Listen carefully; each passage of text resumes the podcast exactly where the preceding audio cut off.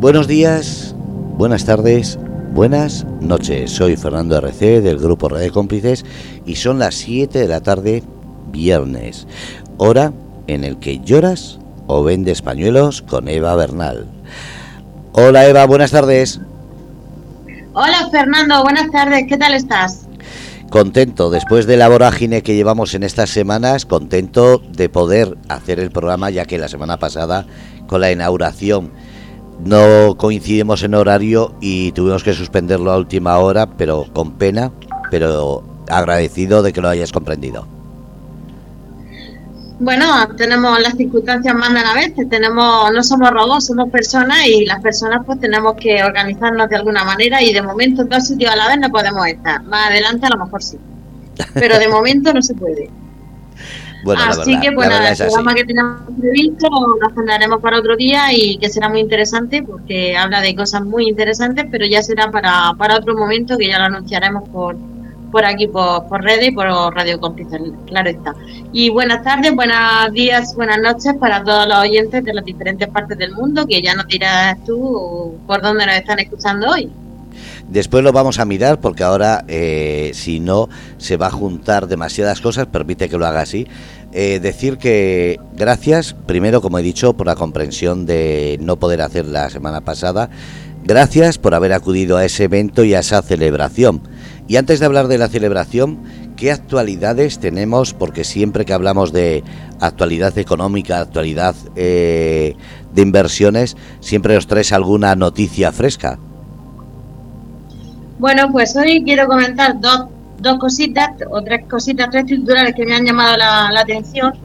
Uno de ellos es que se vendieron más de 300.000 bitcoins en lo que va de mayo, eso es una cantidad bastante grande y y seguramente en cero de la calculadora no, no, no, faltarían, no caberían todos los, los ceros pertenecientes a ese tipo de operaciones ya a gran escala, que hoy el Bitcoin se cotiza a 24.263 eh, euros, con lo cual ha, experimentado una, una, pequeña bajada, pero que, que, vamos, que sigue ahí, a un precio todavía bastante interesante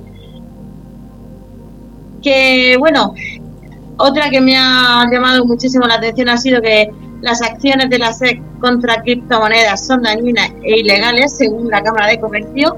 Este titular tendríamos para un programa completo, con lo cual no voy a decir más nada, solamente voy a decir el titular, porque sinceramente eh, esto me parece una burla. Pero bueno, ya te digo que con ese titular tendríamos para largo y tendido para un programa y seguramente traeré pronto un invitado que nos va a comentar muchas cosas interesantes de, de todos estos titulares de criptoactivos que, que bueno, que ahora mismo parece esto una caza de brujas, pero al fin y al cabo pues siempre tienen el mismo denominador y es que pues bueno, eh, queremos parte del pastel y aquí no pueden no pueden cogerlo. Y, hay, y claro, que no puedan coger la gente que quiere coger el, eh, el pastel, no, no parte del pastel, quieren todo el pastel y dejarnos las migas.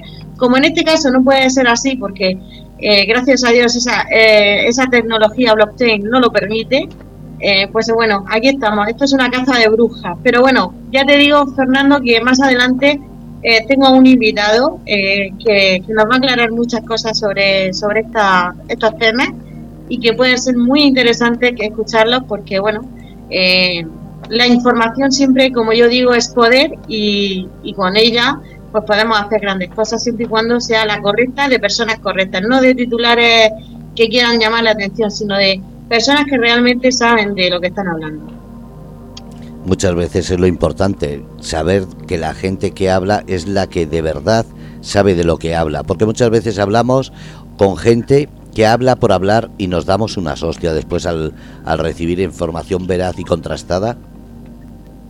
Muy importante, muy importante. Yo siempre me gusta eh, hablar con personas que de, su tema y de su campo saben, entienden y saben de lo que están hablando. Y por supuesto tienen resultados, porque la gente que no tiene resultados para mí no merece la atención, puesto precisamente eh, que no los tiene. Entonces quiero una persona que entienda del tema y que aparte de eso tenga esos resultados que queremos obtener los demás. Eso es una es un referente y una autoridad que merece la pena escuchar. El resto, pues bueno, pues son opiniones varias de personas que, bueno, opinan pero opinan sin, sin tener eh, esa información correcta ni, esa, ni esos resultados probados que, que, yo quiero y persigo eh, cuando escucho a una persona, eh, la quiero escuchar y no quiero perder el tiempo, quiero saber a quién estoy escuchando. Así que pues, como tú sabes que a mí me gusta escuchar a la gente que sabe, pues tendremos dentro de poco, si Dios lo permite, esa gente que sabe diciéndonos cosas interesantes para nuestra economía. Qué bueno. Dicho esto, mm, vamos a hablar un poquito de, las novedades del grupo Radio Cómplices, que hay, hay muchas y que y muy interesantes y me gustaría un poco que me, que me comentara. Yo disfruté muchísimo en la inauguración que se hizo, mm, vi el espacio que es impresionante, vi a profesionales, vi a profesionales con unas cámaras impresionantes y la verdad que me, me vine con muy buen sabor de boca. La verdad es que hubo profesionales de, todos los ámbitos, porque había periodistas que van a tener aquí una asociación de fotoperiodistas. Eh, viste a muchos de ellos, incluido al presidente de la Asociación de, Prensa de la región de Murcia. Eh, viste cómo estaba Domingo J. Casas, que es el eh, la exposición itinerante que va a estar en las distintas partes de los locales de la asociación.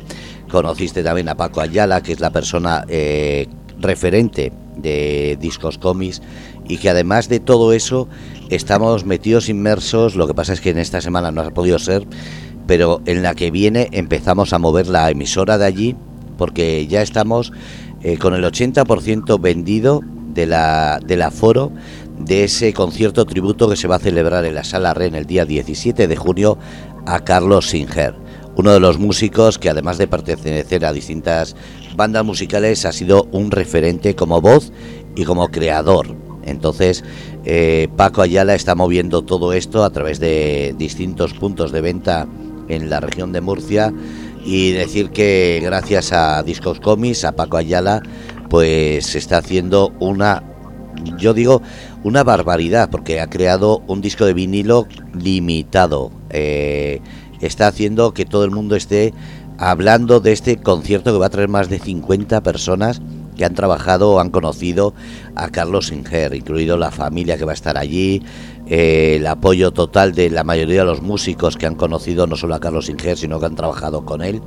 Y como digo, en la sala REM, el día 17 de junio, esperamos no solamente que sea eh, un momento musical, sino que es un concierto benéfico que se va a repartir a la asociación AFADMUR los beneficios de todo esto y eso también es importante porque hay que recordar que la música siempre ha sido cultura pero también solidaridad y en este caso juntamos las dos cosas, el movimiento cultural musical y el movimiento solidario con AFADMUR y gracias a Paco Ayala como digo.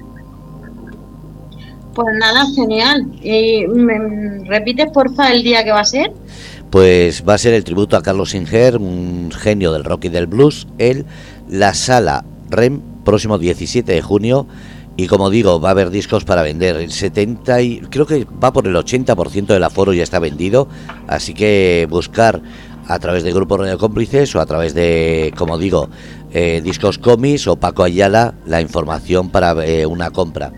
Decir también que Grupo Radio Cómplices va a estar el día 16 de junio en León, en la aldea de, San Facundo, una localidad de 18 habitantes en la cual estamos invitados a la, a la edición gastronómica de la trucha, una edición que va a contar con más de 500 comensales y va a contar con distintas delegaciones de embajadas de, diversas partes del mundo y que estaremos allí invitados por el alcalde y sobre todo para dar reconocimiento a esa labor, como digo, de un pueblo de 18 habitantes que está siendo reconocido a nivel mundial como un ejemplo a seguir de medio sostenible, de eh, ecosostenibilidad y sobre todo de inversión, porque de la nada, como digo, 18 habitantes ha logrado que una aldea de León que podría pasar desapercibida, de repente sea reconocida como un ejemplo para cualquier tipo de localidad del mundo.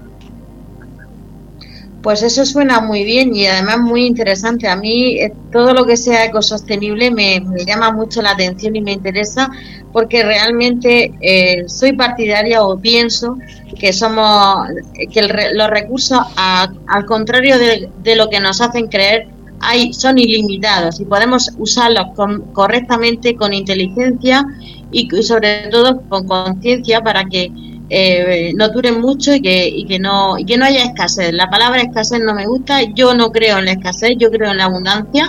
Y por supuesto pues hay muchos recursos y muchas ideas y muchas y muchos inventos que, que, están por verse y que nos van a permitir pues eso tener esa, esa independencia y libertad eh, en todos los aspectos de, consumo y que, y que, podamos vivir todos pues como nos merecemos perfectamente bien puesto que hay recursos ilimitados bueno, y también recordar que mañana día 13 de mayo eh, en la Plaza de Toros de Murcia hay un concierto, se llama Yo fui a la EGB, eh, la gira musical de Alejo Stivel, Vicky Larraz, La Guardia, La Frontera, OBK, Orquesta Mondragón, Los Manolos, Tantango, Tennessee. Eh, va a ser presentado por Corbacho y allí va a estar, pues como no, grupo de cómplices de la mano de Domingo J. Casas para celebrar ese Yo fui a IGB. Ay, qué bonito, lo de la IGB, qué buenos recuerdos. Pues con música ochentera, pues ahí vamos a estar no solamente disfrutando con Domingo J. Casas, sino vamos a intentar de allí eh, traer entrevistas para que en la radio podáis escuchar pues a gente como Corbacho, a a La Guardia, a VK. Vamos a intentar que todos ellos nos den algunos espacios durante la semana para que podáis escucharlos. Pues eso suena maravilloso y además música pues de mi época que, que me trae buenos recuerdos y además me encanta me encanta la canción las canciones de, esos grupos muy muy españoles no muy y, vamos de muy de muy de mi época que lo escuchaba yo cuando en mis tiempos jóvenes Fernando. Ayer ayer, no vamos a quitarnos, no vamos a echarnos años, que simplemente ayer era cuando escuchábamos esa música y mañana cuando van a estar aquí en la región de Murcia, en esa plaza de toros, para disfrutar todos ahí. Pues eso será un placer, un placer eh, escucharlo y un, y un placer pues pensar que todo eso todavía sigue ahí y que lo vamos a disfrutar muchísimo. Así que pues nada, Fernando, un montón de novedades que traemos en esta semana para el grupo Radio Cómplices. Está, está imparable, ¿no? Y el movimiento cultural, estamos a punto de poner ya fecha fija para una firma de libros en la cual no solamente van a estar nuestros socios literarios, sino que traemos desde Estados Unidos a Jorge, historiador, el cual hablará de la historia de España en ese oeste americano. Y no me refiero al oeste de los vaqueros, sino el oeste americano, la zona de Texas y la zona, para la gente que entienda, izquierda del mapa de Estados Unidos, pero también de curiosidades como por ejemplo eh, que el indio Jerónimo, ese indio que en las películas era tan bárbaro, aterrador y sanguinario, pues resulta que era de descendientes españoles y la primera palabra que le dijo al general Caster cuando le vio fue hola en castellano y se quedaron todos diciendo qué ha pasado.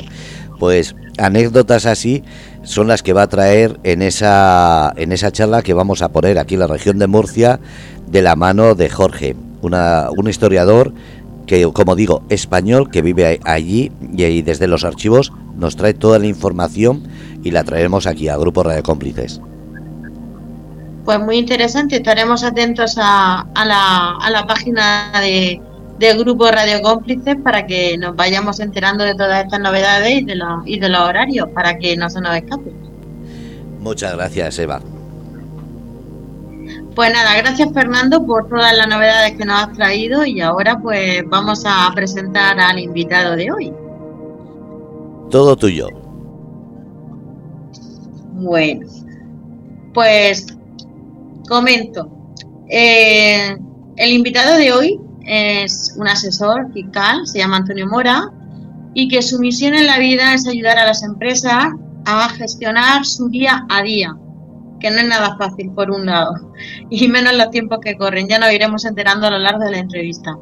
es apasionado del mundo de la empresa y de los negocios, con lo cual nos encanta que tenga que, que, esta tarde nos acompañe aquí, porque este es su espacio y este es nuestro espacio para escucharlo bien, para tomar notas y para aprender, que al final es de lo que se trata, de aprender, porque entre unas cosas y otras, pues al final vamos aprendiendo y vamos creciendo. Recordar que tenemos un chat en directo para que eh, la persona que lo, así lo desee pueda eh, pues preguntar o consultar o cuantas dudas e inquietudes le puedan surgir. Así que, dicho esto, eh, saludo a Antonio. Buenas tardes, Antonio, ¿qué tal estás? Hola, Eva, buenas tardes. Muy bien, muy bien. ¿Y tú qué tal? Pues nada, genial, encantada de hablar contigo y encantada de tenerte en el programa de Lloras o Vende Españuelos esta tarde aquí en, Grupo Radio Cómplice. Así que he hecho esta eh, presentación express por mi parte. Eh, te voy a hacer la primera pregunta, eh, que casi a todos los invitados le hago, porque me, me gusta que primero saber con quién estoy tratando. Entonces, pues directamente te pregunto, ¿cómo se define Asimismo, Antonio Mora. Bueno, es una pregunta que, nunca me había planteado. ¿Cómo me defino a mí? Eh, personalmente, ¿no?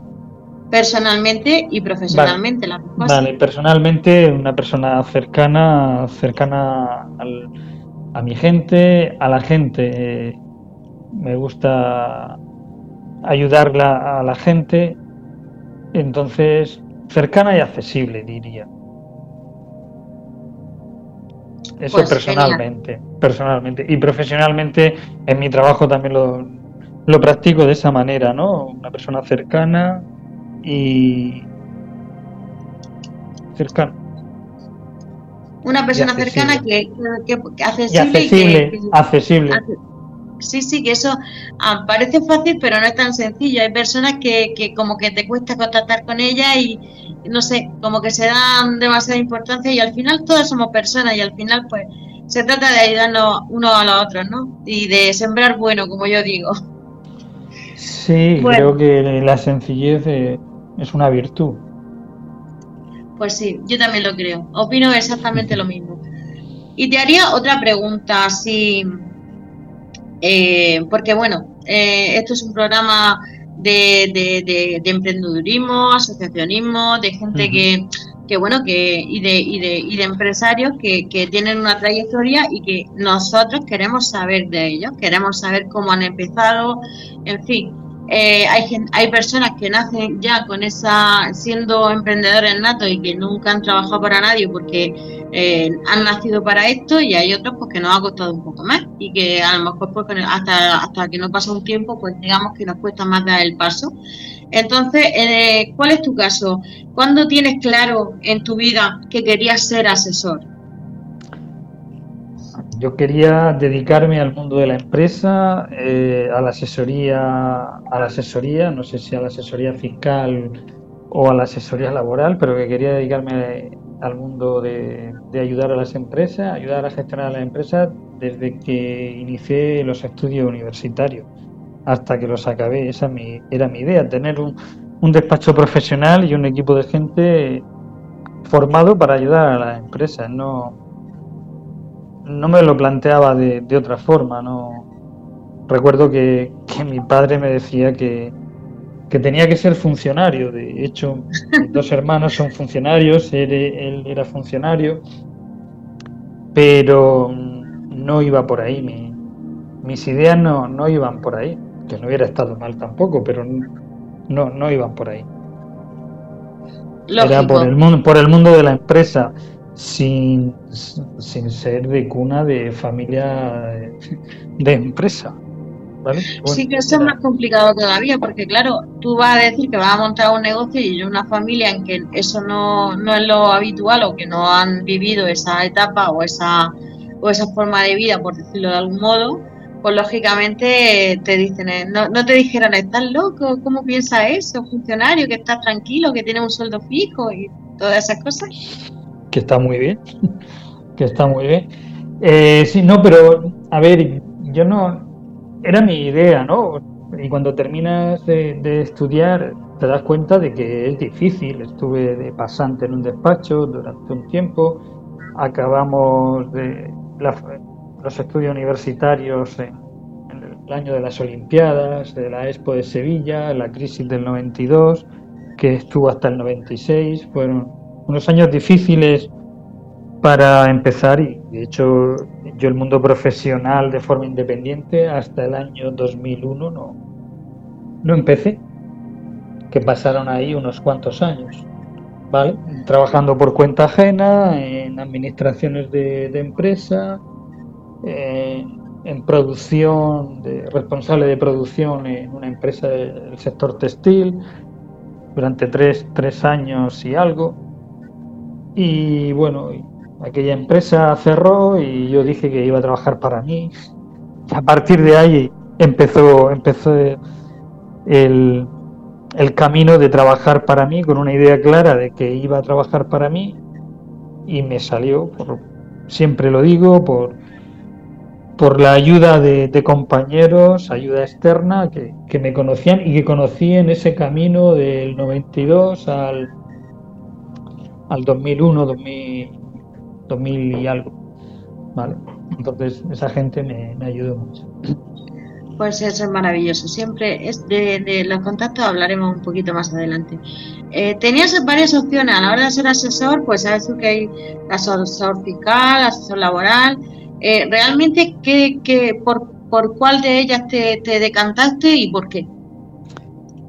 Me, a ver, me decanté por la asesoría fiscal porque es más sencilla que la asesoría laboral. Entonces, la asesoría laboral es más complicada, hay más relaciones personales, hay más difícil. Hay, la asesoría fiscal es más objetiva, eh, te limitas a ver números y, asesorar a la empresa de económicamente o financieramente el camino que según tu criterio, que no siempre tiene por qué ser el acertado, es el que tú ves como, como más correcto. Pero bueno, por eso me resulta sencilla. Como resulta sencilla, pues me dediqué por ese motivo a la asesoría fiscal, fiscal contable, interpretación de balances, interpretación de cuentas de resultados, eh, proyectar esas cuentas de resultados a un futuro, no sé, bueno, sencillo y gratificante. bueno, a mí por lo menos me, me gusta, no para todo el mundo, no todos los compañeros lo mismo dicen lo mismo, ¿no? Que es gratificante. A mí me gusta. Bueno, pues porque digamos que para ti los números te hablan, ¿no? Es como a mí también, particularmente a mí también soy más de números que de letras y, y los números, yo siempre digo que a mí los números me hablan. Sí, cuando yo no, no, pero no, no soy, no soy de números matemático ni físico, ¿eh? No me gustan ni las matemáticas ni la física. bueno, pero para interpretar el balance tienes, que, que ver números. Sí, porque tuve un profesor muy bueno en la universidad que con dos frases me enseñó cómo se interpretaban los números de, de una contabilidad y con eso ya lo tienes todo. Se fue el motivo. Bueno, pues entonces las clases de la universidad fueron muy fructíferas. Sí. Sí. Bueno, bueno, me nos has comentado que, bueno que entre que terminaste tu carrera universitaria y bueno y, te iniciaste o tomaste la decisión de emprender por tu cuenta y por y, de trabajar para ti, hubo ahí un tiempo en el que en el que en el que hiciste otras cosas, trabajaste por cuenta ajena y demás. Entonces, mi pregunta es, en, en ese tiempo, en ese tiempo en el que entre, entre el que termina la universidad y, te decide a dar ese paso de, ser autónomo y de ser independiente, entre comillas, porque seguimos dependiendo los unos de los otros, pero de manera diferente. Eh, ¿Qué te frenaba para dar el salto a ser autónomo en ese momento, en ese, en esa, en ese espacio de tiempo? Indecisiones y no tener, sobre todo indecisiones y dificultades económicas, ¿no? Entonces, la indecisión, la juventud, la poca experiencia. en mi familia, pues no había con quien aconsejarme sobre qué hacer. Eh, la situación económica del momento tampoco era buena. mm, bueno, pues, distintas circunstancias que, que, te aparecen en el camino y, y no sabes. Eh, tú terminas, pero cuando uno es joven, termina en la facultad o en la escuela de formación profesional y te enfrentas al mercado laboral, pues ahí hay un abismo. ¿Qué haces a otro día de, de no tener que ir al instituto, no tener que ir a la facultad? ¿Qué haces ese día? ¿Te vas con un currículum y lo vas llevando de puerta en puerta en las empresas? ¿O te compras un local o arriendas un local y dices aquí estoy yo y, y voy a trabajar? Sí, si en la universidad te dan unas pautas que luego en la vida te sirven, pero profesionalmente no estás formado. Profesionalmente estoy formado ahora. Sí, eh, como yo digo, la, la, la, experiencia de la vida, ¿no? La, al final, la experiencia de la vida es lo que más te enseña. Cobra caro, pero enseña bien. Sí, sí, sí, pero es que es así, ¿no? ¿Se podría mejorar la educación? Sí, pero al final es la experiencia. Es la experiencia y el poquito, y el poquito a poco. Y, y ya está. Yo cuando me dicen, no sé, ¿tiene, te quedan tantos años para la jubilación. Digo, no me hables de eso porque ahora estoy en mi plenitud. Estoy, en mi, estoy en mi plenitud profesional y, y es cuando realmente confío en lo, en lo, que hago en estos últimos años hacia acá, ¿no? Porque confío, me, confío no, me muestro más seguro. Pero creo que eso les pasa a todos, les pasa a un médico, les pasa a un abogado, les pasa a todos. No, es así. Son y ahora, de vez en cuando, pues vas aprendiendo. obviamente. Y ahora te voy a hacer la pregunta esta de porque bueno, hay mucha gente que, que, ha empezado, que está empezando, que está pensando, que lleva poco tiempo, en fin, ahí tenemos audiencia de diferentes eh, etapas de, de, emprendimiento, de profesionalización y, y bueno, eh, la pregunta que te quería hacer es, ¿qué significó para ti eh, en, el día que decides ser autónomo, te haces autónomo y que y ser libre entre comillas lo de libro. Pero bueno libre en el sentido de que eres, manejas tu tiempo y, manejas tu, tu economía de, de, en ese momento porque ya no dependes de una empresa o de un jefe. Del jefe eres tú y la empresa eres tú. Depende de mucha más gente. Bueno hacer un, un inciso lo que dices de que eres libre la libertad es una utopía ¿eh? eh sí, entre comillas. Vale. Entonces eh, ¿Qué siento ese día? Bueno, yo recuerdo el día que me di de alta de autónomo, tomo la, sé dónde tomo la decisión que voy a trabajar para mí.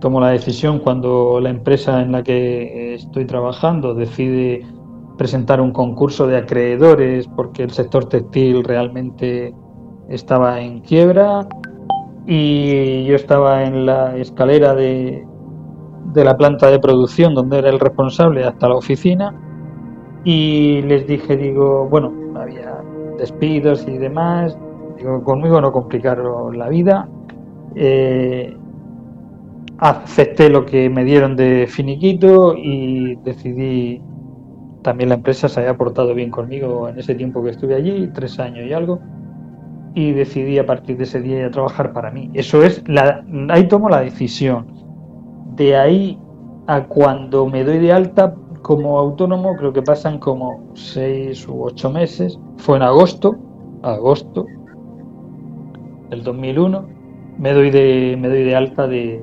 autónomo.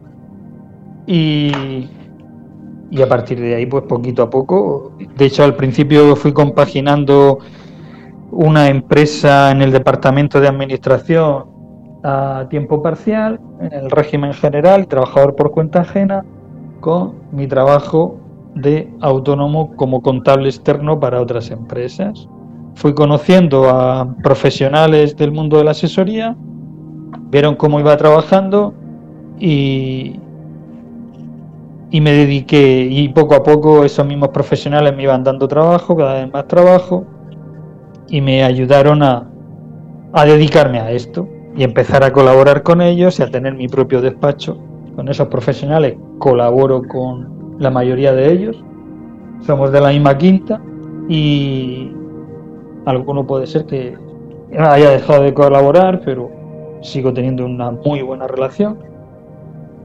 Pero bueno, esa gente que, que me conoció en ese tiempo, pues me ayudó a crear mi empresa. Entonces, y lo que sentí, pues, como, bueno, no sé lo que es dar a luz, pero supongo que para mí mi negocio es como un hijo. Pues eso, como si hubiera dado nacimiento a un hijo. Pues sí, es como un hijo porque con todos los cuidados que llevas, con todo lo que tienes que preparar y con todo lo que tienes que, cuidar y mantener, pues lógicamente es un hijo que, que, cuesta mucho trabajo, eh, no solamente darlo a luz, sino que, crecerlo y mantenerlo, las dos cosas. Así es, así es. Y pues la siguiente pregunta va relacionada con eso precisamente, y es que eh, muchas personas que inician, pues, eh, a ver, a lo mejor el método lo tienen claro, pero dicen, sí, yo quiero hacer esto, yo quiero hacerlo otro, todo eso lo tengo muy claro, pero ahora, ¿cómo consigo los clientes? Y mi pregunta para ti es, ¿te fue muy duro comenzar con, con esa cartera de clientes eh, inicial, no actual, sino inicialmente para lo que es el arranque de tu negocio, para pasar de, de trabajador a media jornada a decir, no, ya ya tengo, ya puedo tener mi despacho ya, y ya puedo mantenerme por mí mismo con la cartera de clientes que tengo, porque digamos que esa es la mucho, muchas de los miedos e inquietudes que tienen pues muchas personas que van a arrancar un negocio que saben que son buenas en lo suyo, pero que les frena un poco esa inseguridad o esa no saber cómo eh, hacerte de esa cartera de clientes. A ver, yo tengo una teoría, es que si eres bueno en lo tuyo, para dárselo a otro, dátelo a ti. Eh, es decir, si yo, mm, bueno en lo mío, eh, mucho esfuerzo en lo mío, más que bueno en lo mío, porque en lo mío hay mucha gente buena y yo soy uno más. Pero si tú dedicas mucho esfuerzo a un trabajo para otro, con un precio tasado y fijo, eh, date esas horas que empleas para otro, dátelas a ti mismo cuando, y vas a tener un precio superior.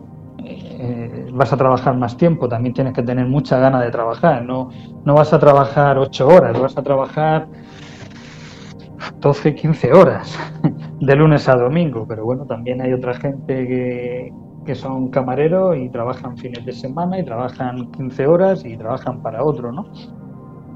Entonces. Entiendo no sé si es por ahí por donde por donde va el consejo que si, perfectamente, si eres bueno, si dedicas mucho esfuerzo a algo, a un trabajo, dedícatelo a ese trabajo para ti si crees en lo que estás haciendo. Pero no quieras ser autónomo y ponerte un horario de, trabajo de lunes a... Por, por, lo menos cuando empiezas, de lunes a viernes de 7 a 3 de la tarde. Ya. Es de lunes a viernes o de lunes a es 24/7. ¿Vale? Ese es el horario de una persona y sobre todo cuando empieza. Y después también por otras circunstancias, ¿no? Pero es estar implicado en tu negocio. 24 Obviamente. Obviamente. Eh, digamos que es el precio a pagar por, por, por tu libertad, entre comillas, siempre entre comillas la palabra libertad, porque bueno, yo no lo veo, yo no lo veo no lo veo un precio a pagar. Yo sí, no, no, no lo veo un precio a pagar. Tú tienes una ilusión y tienes que ponerla. Yo tengo la ilusión del domingo ir a comer con los amigos. El rato que esté comiendo con los amigos no es un precio a pagar. Es un tiempo que dedico a estar con los amigos. Si yo tengo la ilusión de tener mi negocio, sea un restaurante, eh, sea bueno, un despacho como el que yo tengo o como el que nosotros tenemos, o cualquier un negocio, un restaurante, un no sé, un centro médico, una estación de servicio, cualquier cualquier empresa, tú tienes esa ilusión de tener un negocio para ti, tienes que focalizar todo tu trabajo ahí y no es un precio a pagar. Tendrás sabores que vendrán reconfortados cuando llegues a la meta. Ahora no puedes ponerte la, la meta última querer llegar de 0 a 100 en 3 segundos, de 0 a 100. Bueno, a 100 no se llega nunca, ¿vale? Por lo menos en mi caso no creo que haya llegado a 100. Vas subiendo poquito a poco y para los nuevos emprendedores es motivación, motivación, motivación, motivación y sobre todo creer que lo que estás haciendo está bien hecho. Te equivocarás en el camino, darás la vuelta a esa piedra que vas a encontrar en ese camino y cogerás otro camino, pero al final te va a llegar, te va a llevar donde tú quieres. Y si no te lleva donde tú tenías pensado, a un sitio muy cercano que era el, que era el tuyo. Obviamente. Y bueno, a eso me refería con el precio a pagar. El precio a pagar es que a lo mejor en los primeros años, en lugar de, como tú dices, tomarte la cerveza con los amigos, pues tienes que estar trabajando porque obviamente pues necesitas más horas, necesitas tu negocio más horas y entonces digamos que es, un poquito, eh, eh, digamos, el sacrificio entre comillas para que luego puedas beneficiarte de, de, conseguir pues eso, esa meta y ese sueño que te has propuesto. Desde mi punto de vista, ¿eh, Eva, si ponemos la palabra sacrificio, si ponemos la palabra precio a pagar, estamos poniendo palabras que nos frenan, ¿vale? Entonces, no es... A ver, yo no tengo un domingo 24 horas libre. Y estoy 20 años trabajando para mí. Eh, cuanto más trabajo tienes, menos horas libres tienes.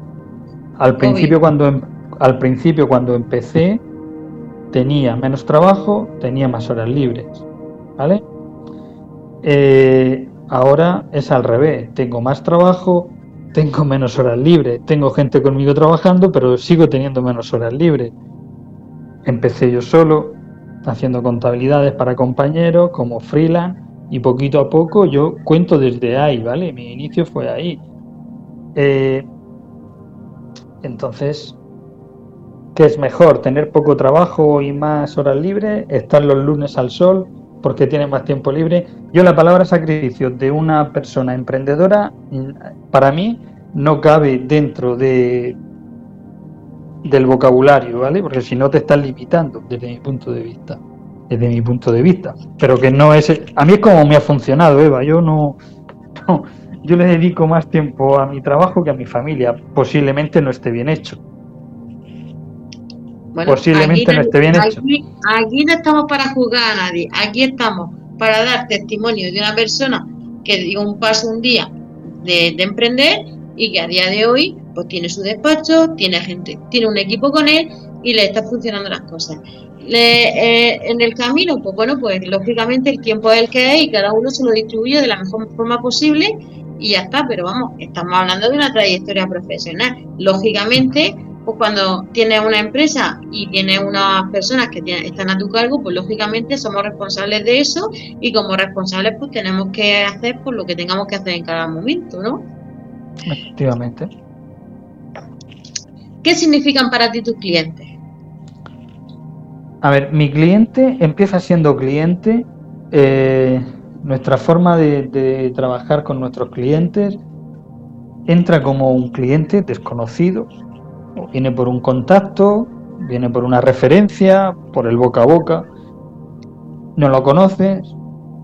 Al final eres una parte de, su empresa, entonces soy o somos una parte, un departamento de su empresa sin estar dentro de su empresa, sino de forma externa, pero son personas importantes en, en nuestro día a día y son personas. Con muchos de ellos termino haciendo relación de, de, amistad. Y no me duele emprenda en decir que termina haciendo relación de, de amistad pues eso es muy importante porque al fin y al cabo, digamos que un asesor es una persona de confianza tuya, tú confías en, en esa persona que te está asesorando porque para ti necesita el asesoramiento para mí. Eh, como, como ahora de una manera, pero en, su día yo he estado trabajando mucho tiempo de jefe de administración en empresas.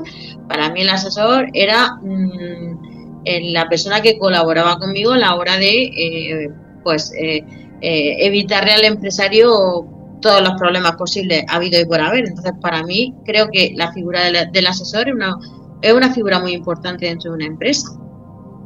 Sí, es, tú lo has dicho la palabra, colaborador.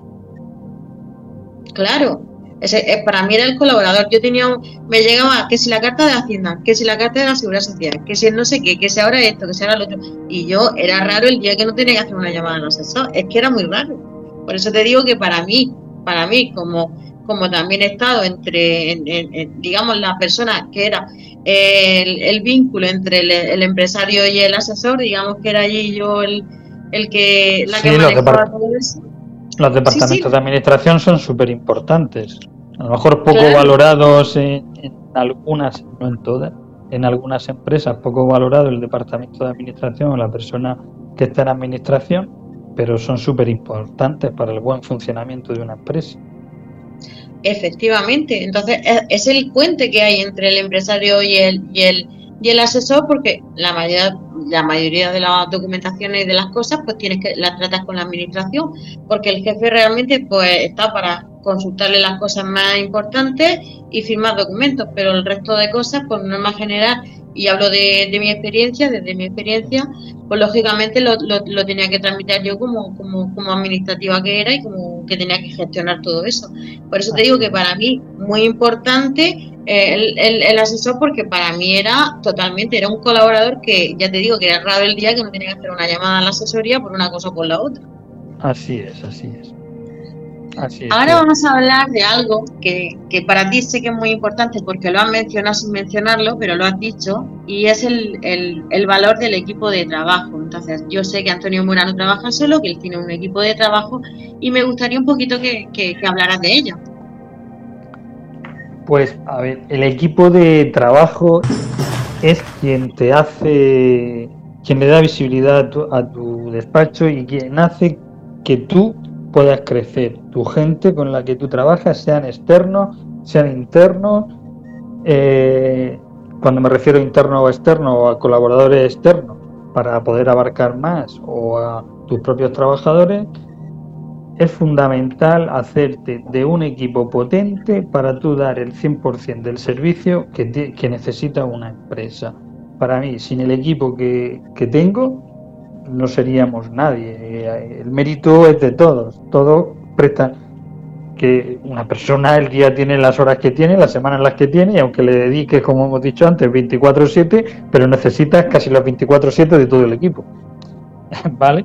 Entonces, el, el, equipo es fundamental, pero en mi empresa, como en cualquier empresa, el equipo humano siempre es lo más importante dentro de de cualquier empresa. Al final, nosotros somos un despacho profesional, pero somos una empresa. Para que funcione esa empresa, en el equipo tiene que haber buen rollo, pero es que en cualquier empresa tiene que haber unas buenas sinergias. Muy importante, muy importante. Entonces, ahí ya depende de depende de todo, depende de, del trabajador y depende de la empresa, pero es importantísimo. Pues ahora te voy a hacer una pregunta que quizás si, si, nos están escuchando personas de empresa o empresarios puede ser muy importante también para ellos. Eh, y te hablo a ti como, como en este caso empresario, aunque seas eso, eres empresario, ¿qué valoras o qué es más importante para ti a la hora de, contratar un empleado eh, para tu negocio, en este caso la asesoría, o también puede valer para cualquier otro negocio eh, de, otra, de otra empresa. La implicación en el, en el propio negocio, educar a esa persona para que esté implicada dentro de los objetivos de la empresa. No es fácil hacerlo, ¿eh?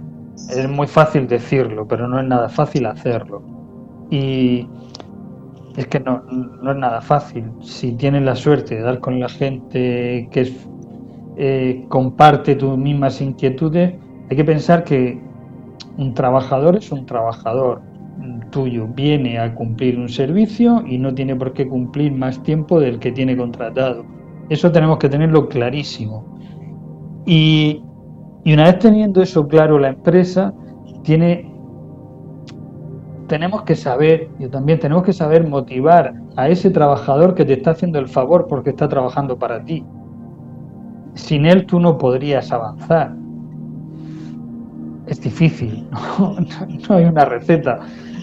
Yo es que me considero una, no hay una receta, yo me considero una persona afortunada porque tanto los trabajadores colaboradores externos que tenemos como la gente que tengo dentro de mi equipo están implicados al 100%. Entonces, siempre, no sé, no, no puedo decir... Bueno, pues eso... He, tenido suerte, he tenido suerte. sí, sí, soy afortunado en eso, no sé si... También a veces me cabreo, lógicamente, cuando cometemos errores que no debemos de cometer y pero bueno se nos pasan enseguida porque igual los puede cometer el colaborador o el operario como los puedes cometer tú hoy por mí mañana por ti pero bueno hay hay buen hay buen feeling buen rollo creo que es importante tener un equipo un equipo en el que confiar y que te sacan las castañas del fuego obviamente. Pero eso en, todas, eh, en todas las empresas. La formación, formar al trabajador es importantísimo. La retribución dineraria también, pero no es todo. A veces pensamos que la mejor gratificación para el trabajador es la retribución dineraria, también porque la necesitamos. La necesitamos. A ver, esa es pero no solo eso. Pero, lógicamente, no solo eso Claro, que yo creo que también al, trabajador, y corrígeme si me equivoco, eh, también le gusta ser reconocido, también le gusta... Eh, como, a pues todos, como a todos. Estar, estar a gusto, porque hay veces que, que por mucho que te paguen, hay trabajos que dicen esto no está pagado y no está pagado porque a lo mejor las condiciones pues no son adecuadas en el sentido de que no estás a gusto, que no te valoran o que no te tratan bien. Entonces llega un momento en que dices esto no está pagado. Entonces ya no solamente estamos hablando de retribución monetaria, sino también de otro tipo de retribución. Así es, así es. Sí, la retribución personal, el, reconfortar, el reconocer el esfuerzo que se hace y, y reconocer el trabajo. Ni más ni menos.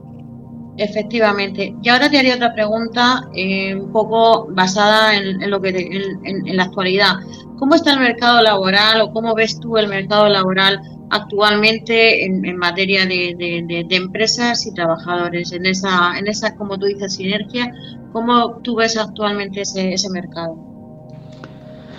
A ver, eh, que la respuesta políticamente correcta, lo mismo no, no sé darla. O... Entonces... Yo no quiero, la, yo no quiero la, respuesta políticamente correcta, yo quiero tu opinión de verdad, sincera. Mi opinión de verdad, te digo lo que hablamos entre compañeros y entre clientes y demás. No encontramos, no encontramos gente para trabajar. ¿Dónde está el problema? Yo no te lo sé decir. Pero no encontramos, no nosotros como despacho, que también es difícil, porque Tienes que tener una formación, tienes que tener, tienes que buscar un perfil de persona. Eh, empresas que tienen una gasolinera, por ejemplo, un restaurante, ¿vale? Un comercio, una tienda, supermercado, y vas a, buscar o intentas hacer una selección de personal y no hay forma de localizar una persona que cumpla los requisitos y que no te y no tenga un pero un pero es sí pero sí pero sí pero no, no, no, no lo entiendo. Ese es mi punto de vista vale puede ser que esté viciado por una parte la parte empresarial. no te digo no te digo que no esté viciado que puede ser que esté viciado porque quieras que no yo estoy en una parte de del, del mundo laboral y lo miro desde mi prisma. Si le preguntásemos a un trabajador que ahora mismo está en el paro, eh, nos podría dar su explicación. Yo te hablo desde mi punto de vista. Sé que hay unas cifras de paro, pero no sé por qué. Si una estación de servicio, que es que es lo último que me ha pasado, que no encuentra personal para cubrir las vacaciones de, dos estaciones de servicio que tiene, es una empresa, tiene dos estaciones de servicio, no, eh, no encuentra personal para cubrir, porque hay que trabajar a turnos, porque hay que trabajar un sábado, porque tal. Eh, chico, no, no sé, no sé, no sé, no sé, Y no encuentra personal. Qué fuerte. Y encuentra. Es que no lo sé, Eva, no te puedo. Por eso te digo que la respuesta no es políticamente correcta. No, no, yo no quiero una respuesta políticamente correcta, yo quiero la realidad la que tú estás viviendo en estos momentos, que como asesor y como asesor de empresa, no solamente puedes contar eh, de tu caso que, mm, como, como empresario, sino que como mm, te rodeas de empresarios, pues lógicamente vas a, eh, tienes más puntos de vista que, que, que, te, que, te, puedes, que, te puedes apoyar para, para responder, o sea, muchos más mm, testimonios, digámoslo así. Pues eso, a las pruebas me remito. Pues, ¿cómo ves el panorama económico actual a nivel de empresa? Yo soy positivo, yo no... el español debemos de valorarnos mucho más de lo que nos valoramos. Eh, no sé por qué nuestra cultura judío-cristiana o lo que sea nos ha hecho flagelarnos constantemente. Qué barbaridad. Pero económicamente creo que hay dificultades, siempre hay dificultades, posiblemente las dificultades empiecen en la educación. Yo estoy motivado y creo que la economía va a crecer más de lo que las cifras se están diciendo. Los analistas que se va a crecer un 2 y algo por ciento, pues puede ser, pero bueno, es que hace seis meses daban que no íbamos a llegar al 2. Con lo cual, como cada poco tiempo vamos revisando, es fácil llegar a final de año. Ya, ya, ya. Con las, pero la, a mí creo que la economía nos gusta decir que todo, que la economía va mal, que va a ir mal, que tal. La economía va a seguir funcionando porque el español es una persona curtida y quiere salir adelante y, y ya está. Y vamos a salir nosotros solos. Quiero decir que la los poderes públicos nos ayudan poco, pero somos duros. Pues sí, yo también. Motivación. hay que ser positivo. Hay que ser positivo, lanzar mensajes positivos que, den, que para escuchar negativos solamente tenemos que encender la tele. Ahí ya puedes coger todos los que quieres. Pero yo también soy de tu misma opinión. Soy una persona positiva. Yo creo que nos sobra inteligencia, valor, persistencia, persistencia y constancia para salir de cualquier bache que, nos, que se nos pueda presentar. Porque yo creo que hemos salido de, cosas peores que esta, ¿no? Yo creo que no veo una situación mala ahora, cosas peores. No, no veo, sinceramente, no veo una situación económica difícil. No. A ver, es que venimos de unos años, los años de la construcción que estuvimos viviendo en, en aquellos años 2006, 2008, 2000, 2000, 2000, 2000 2010 o 2000, 2008, en un boom que tampoco era real. Después nos situamos nos estabilizamos, llegaron la, la situación de la pandemia, acto seguido eh, la guerra en, en, Ucrania, se tambaleó la economía un poco por la subida de los precios de combustible, alimentación y familias que lo estarán pasando mal o que, por esa subida de, precios, pero la economía se está estabilizando y yo creo que va a ser un año bastante creo que va a ser un año bastante bueno. De todas formas, el año pasado, pese a todo, en macro cifra, no fue un año malo. Luego tenemos puntualmente cada persona y cada familia contará cómo le va a ellos. Obvio. Pero en la macroeconomía, pues fue un año mejor de lo que. Hombre, mejor que cuando se empezó el 2002, no fue a final, pero porque se. por lo que nos vino, ¿no? La, la guerra, la crisis energética, pero se acabó mejor de lo que se, al final se acabó mejor de lo que se esperaba en cifras macroeconómicas. Y para este año, yo creo que, bueno, se está, se, están creando empresas. A mí me entran, voy a crear esto, voy a crear lo otro, voy a hacer esto. Es decir, la gente tiene ganas de, de emprender desde mi, pues desde mi posición. Sinceramente, eso es música para mi oído. A mí me encanta escuchar esas cosas. ¿Por qué? Porque yo creo que, ya te digo, que somos eh, personas que, que, bueno, que tiramos para adelante y ya está. Digan lo que digan, hagan lo que hagan. Lo al final tenemos que seguir viviendo, tenemos que seguir viviendo y tenemos que seguir haciendo cosas. Simplemente, yo creo que si a los autónomos nos, mira, nos mimaran un poquito, si nos mimaran un poquito al sector del emprendimiento, que no depende de, de, nosotros mismos unos a otros, ¿no? Darnos golpecitos en la espalda, sino que realmente los poderes públicos nos ayudaran un poco. No a mí, sino al que va a empezar, ¿vale? al emprendedor que realmente tiene un proyecto para empezar y que realmente pongan ayuda para que esa gente con veintipocos años pueda crear una empresa, pueda crear empleo y pueda crear libertad. Pues me quedo con ese mensaje y voy a hacerte otra pregunta más. Ya que estamos hablando, me gustaría que dijeras, según bajo tu punto de vista, carencias que tienen las empresas. Falta de formación empresarial. Importantísimo.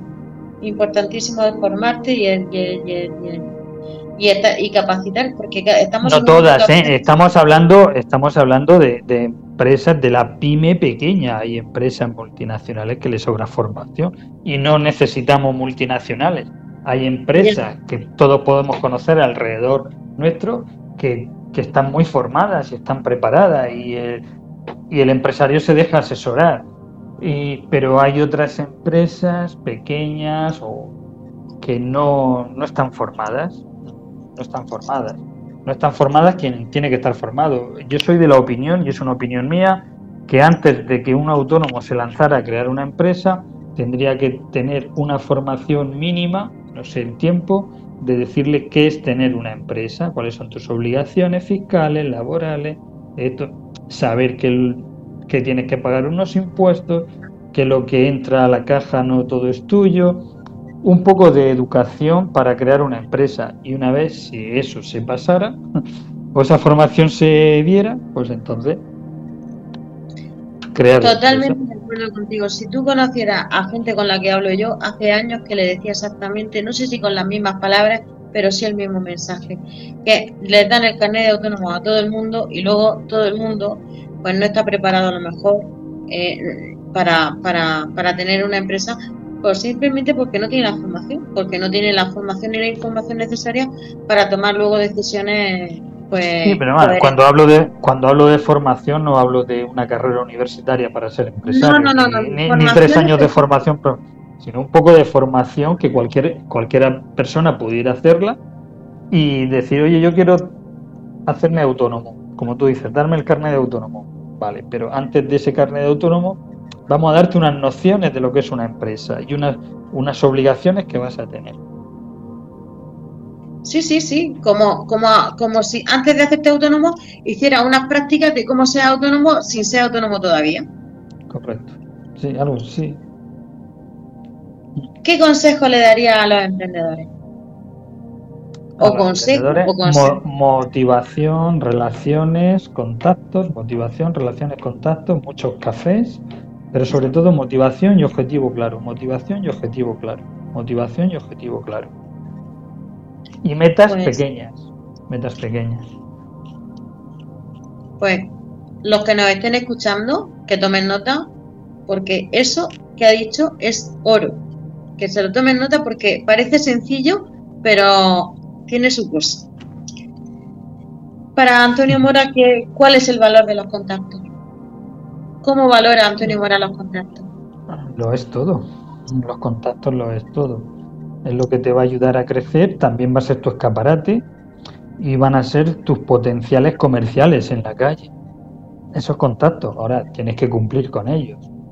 Con un contacto al que eh, tuyo, tú tienes que demostrarle a esa persona quién eres para que se te pueda referenciar a alguien. Es que es el boca a boca, el mejor marketing, la mejor publicidad, el mejor comercial, es el boca a boca. Entonces el contacto, si tú eres transparente y claro y demuestras cómo eres, y sobre todo, ahí sí, si alguien te referencia, tienes que servir o tienes que hacer lo que dar a esa persona, eso sí que puede ser una carga, ¿ves? Porque tienes que, no puedes fallarle a alguien que te ha referenciado. Una responsabilidad. Sí. Y bueno, la última pregunta, llegamos a la última, pero ya rozando el tiempo. Eh, ¿Qué importancia eh, tienen las reuniones de negocio o también llamadas networking para un negocio, sea el que sea? Pues algo que está muy de moda, pero es fundamental. Bien estructurada, bien con unas normas. Es que ese es un pozo de contactos. No todos te van a servir, pero como son muchos a los que vas a conocer, son fundamentales. Insistir, insistir en esas reuniones de networking o reuniones de negocio. Yo soy defensor de ellas. Pues totalmente de acuerdo contigo. Pues, Antonio, ¿dónde te puede contactar la gente que te esté escuchando que tenga alguna pregunta o consulta que hacerte o que quiera tu servicio? Vale, pues yo eh, pueden contactar con nosotros en la página web que es morayasociados.es por correo electrónico en el mora arroba morayasociados.es y en el teléfono de la empresa 968 01 82 26 pero en la pues web, en la web, fundamental. Perfecto, pues ahí queda dicho donde pueden contactar con Antonio por cualquier cosa, situación o que puedan necesitar de, su servicio.